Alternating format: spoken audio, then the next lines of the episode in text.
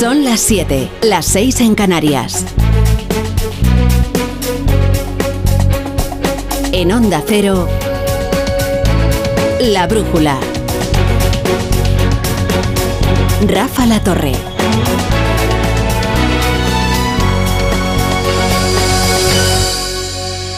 No, ya sabemos que está harto.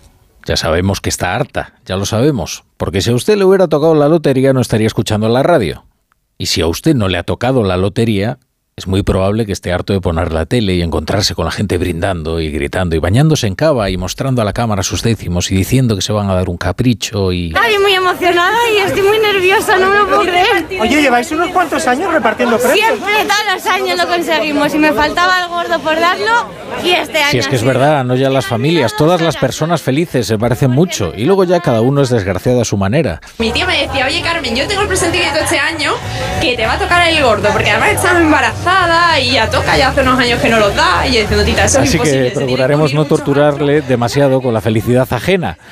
Pero que lluevan millones es noticia y nosotros tenemos el deber de informarles de lo que es noticia y de a quién y, y cuánto se le han llenado los embalses en esta lluvia de millones. Así que vamos con la información. El gordo de la Lotería de Navidad, el 5.490, ha sido el más repartido de los últimos años. Más de 30 provincias han sido regadas de dinero por el gordo. Ahora que a quienes les ha ido de cine ha sido a los habitantes de Fonsagrada, en Lugo. 3.000 habitantes y su única administración, una, ha repartido 180 millones de euros. El momento crucial del el sorteo de hoy lo han podido escuchar ustedes aquí, en Onda Cero, en el especial de Javier Ruiz Taboada y Begoña Gómez de la Fuente, 11 y 20 de la mañana. Ahí está. Ahí está. Ahí está. Está el gordo. ¿Veis cómo los matemáticos tenemos suerte?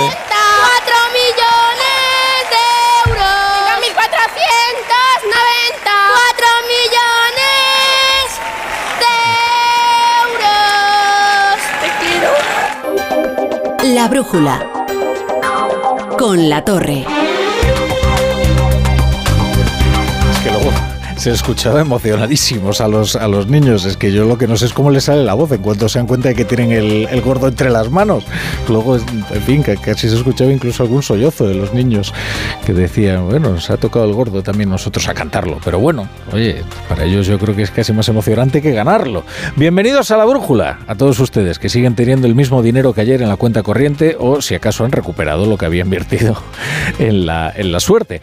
Al resto les dejamos celebrando lo suyo y a ustedes les vamos a contar las noticias de hoy. Hasta las once y media, las diez y media en Canarias, en la sintonía de Onda Cero.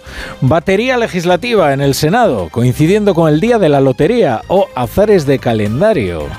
El gobierno ha sacado adelante algunas de las reformas más controvertidas de la legislatura en un día tan señalado como este, en el que la atención de los españoles está tan distraída, o azares del calendario. Ha derogado el delito de sedición, ha rebajado las penas por malversación, ha sacado adelante finalmente la ley trans sin modificaciones en su articulado, ¿eh? en lo que supone una victoria inapelable de Irene Montero sobre las socialistas. Mayor si cabe que la que supuso en su día la aprobación de la ley del solo sí es sí. ¿eh? Ahora les contamos cómo, cómo ha sentado lo ocurrido y, y también algún hecho político relevante. Eh, lo primero es constatar para su tranquilidad que las cámaras siguen legislando, a pesar de las apocalípticas denuncias que hacen desde el gobierno de un golpe de togados contra la soberanía parlamentaria. Vaya, con el ritmo que llevan legislando, cualquiera diría que lo que le han dado es un impulso y, no un golpe. En el Código Penal ya no hay rastro del principal de los delitos por los que fueron condenados los independentistas del procés. La sedición no es ya un tipo penal codificado en el ordenamiento español. Se ha consumado, por tanto, la reescritura de la sentencia del Tribunal Supremo y, se ha hecho con un nombre de un cinismo exquisito. Queda definitivamente aprobada por las Cortes Generales la proposición de ley orgánica de transposición de directivas europeas y otras disposiciones para la adaptación de la legislación penal al ordenamiento de la Unión Europea y reforma de los delitos contra la integridad moral, desórdenes públicos y contrabando de armas de doble uso. Muchas Que gracias. se queda sin aire. Que se queda sin aire leyendo el nombre de, de la ley, Ander Hill, el presidente del Senado, la ley en la que no aparece pues, ni mencionada, ¿eh? ni la malversación ni la sedición. Por cierto, que un prodigio, desde luego, del juego del tabú, el senador que encargado de defender esta ley eh, es que ni mencionó tampoco esas dos palabras, malversación y sedición, lo cual tiene un enorme mérito, ¿eh? eso vamos a reconocerlo. A la reescritura de la sentencia se suma este nombre, con este nombre infinito, con resabios orwellianos. Así que transposiciones comunitarias, no. Ni la Unión Europea pidió jamás que desapareciera el delito del Código Penal, el delito de la sedición, ni la Unión Europea, desde luego, consideró que había que someter el delito de malversación a una liposucción. Quien lo, solicitó y por eso se ha aprobado fue Esquerra, socio prioritario del gobierno y partido rector de esta legislatura. Si lo hubiera pedido la Unión Europea, Fíjense que lo que sí pide la Unión Europea es que se reforme el sistema de elección de los vocales del Poder Judicial para darle mayor independencia a la justicia y ya ven ustedes el caso que se le hace. Bueno, ¿y ahora qué? ¿Ahora qué? ¿Cuál será la siguiente etapa en este desmontaje de todos los diques de defensa frente al separatismo? Pues seguramente una reforma de la ley de enjuiciamiento criminal que fue la que permitió quitarle sus escaños en su día en el Parlamento a Raúl Romeva, a Uriel Junqueras, a Josep Rull, a Jordi Turul. Otro, en fin, este será muy, muy probablemente otro de los hitos eh, parlamentarios en esta relación de Esquerra y, y el PSOE en esta legislatura. Bien, otro hito parlamentario del día de hoy ha sido la aprobación definitiva de la ley trans, con su articulado original, como les decimos, sin las modificaciones prometidas por Carmen Calvo a las feministas del PSOE que como ellas, consideran que este texto pone en peligro eh, la legislación de igualdad al relativizar la existencia de los sexos. Esto en la lógica de Carmen Calvo. ¿eh?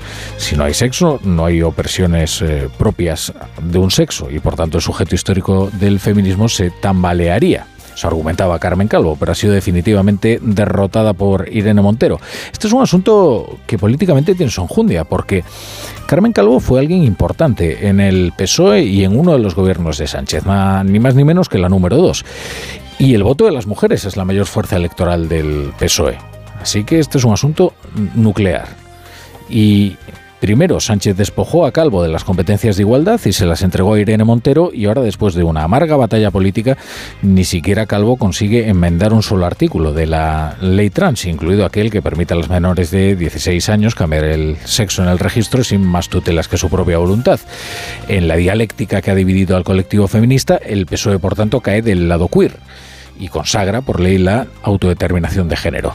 Carmen Calvo se ha abstenido, no obstante. Estoy de acuerdo con que exista una ley, pero no esta ley. Por eso no puedo coincidir con el no de las derechas que no están nunca para proteger a estos colectivos. He votado en un día difícil la opción más compleja que es la que hay que hacer.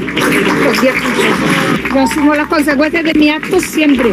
Damos un paso muy importante para reconocer bueno, pues el derecho a la libre determinación de la identidad de género. Tras mucho tiempo y muchos años de una tramitación difícil, vamos a reconocer que los derechos trans y los derechos LGTBI son derechos humanos. En Onda Cero, La Brújula, Rafa La Torre.